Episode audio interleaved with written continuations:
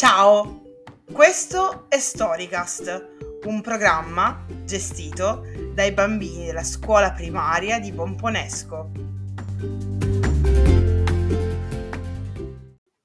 Questa storia è tratta dalle favole di Esopo.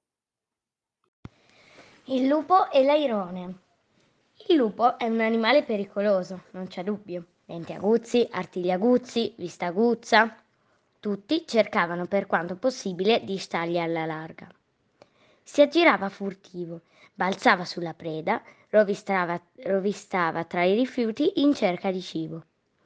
Non gli era mai interessato farsi degli amici, almeno finché non gli rimase conficcato un osso in gola.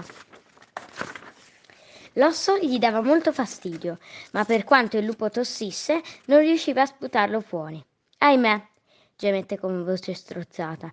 Non posso continuare così, non mi va di mangiare, non mi va di andare a caccia.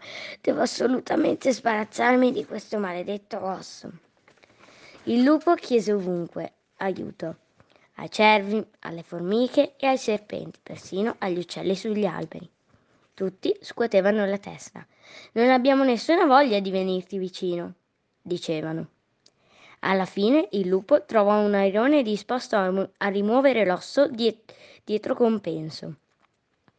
Voglio in cambio cinque monete d'oro, disse l'airone. Il lupo spalancò la bocca e l'airone ci infilò il collo, affondò la testa nella gola del lupo ed estrasse l'os- l'osso con il becco. I miei soldi, prego, disse l'airone. Il, gupo, il lupo ghignò. Niente soldi per te, vecchio mio. Non ti basta aver ficcato la testa nella gola di un lupo ed essere ancora vivo? Che scherzo è questo? strepitò l'airone. Non è uno scherzo, rispose il lupo, ma una lezione. Morale, non aspettarti ricompense dai malvagi.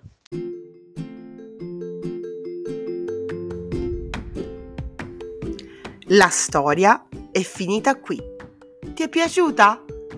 Se sì, ti invitiamo a riascoltarla. Ciao!